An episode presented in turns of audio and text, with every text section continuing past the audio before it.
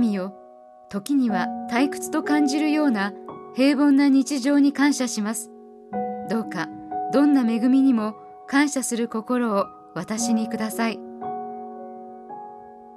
デイリーブレッドから今日の励ましのメッセージです。今日の聖書の御言葉実に神から離れて誰が食べ誰が楽しむことができるだろうか。伝道者の書。2章25節。通勤電車になだれ込む人々を見ていると憂鬱な月曜日がやってきたとため息が出ました。車両いっぱいの眠くて不機嫌そうな顔は職場に行きたい人は一人としていないと思わせます。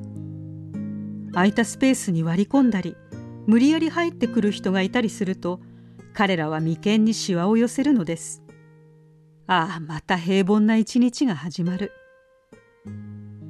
その時思い出しました。新型コロナウイルス感染症で外出が規制された際電車は空っぽ。私たちの日常は大混乱でした。外食もできず職場に行けない人もいました。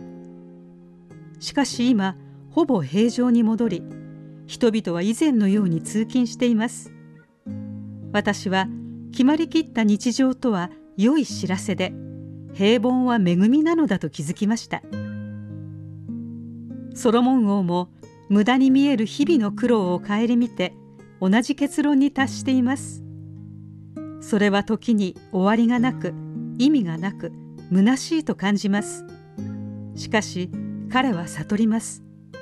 毎日食べたり飲んだり働いたりできることが神の恵みだと。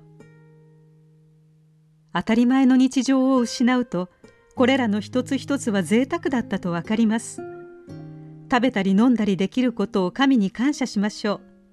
すべてのロークの中に満足を感じられることにも感謝しましょう。これは神の賜物なのですから。今日の黙想のヒント。今日神に感謝するささやかな幸せは何ですか？人生のささやかな幸せさえ享受できない境遇の人のためにあなたは何をしますか？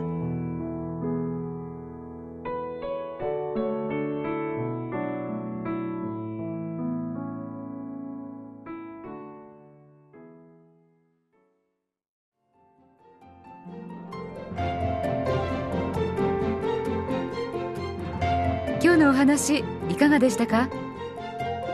心に留まったことを Facebook などでシェアしませんか？御言葉を分かち合い元気の輪を広げましょう。太平洋放送協会の協力でデイリーブレッドがお送りしました。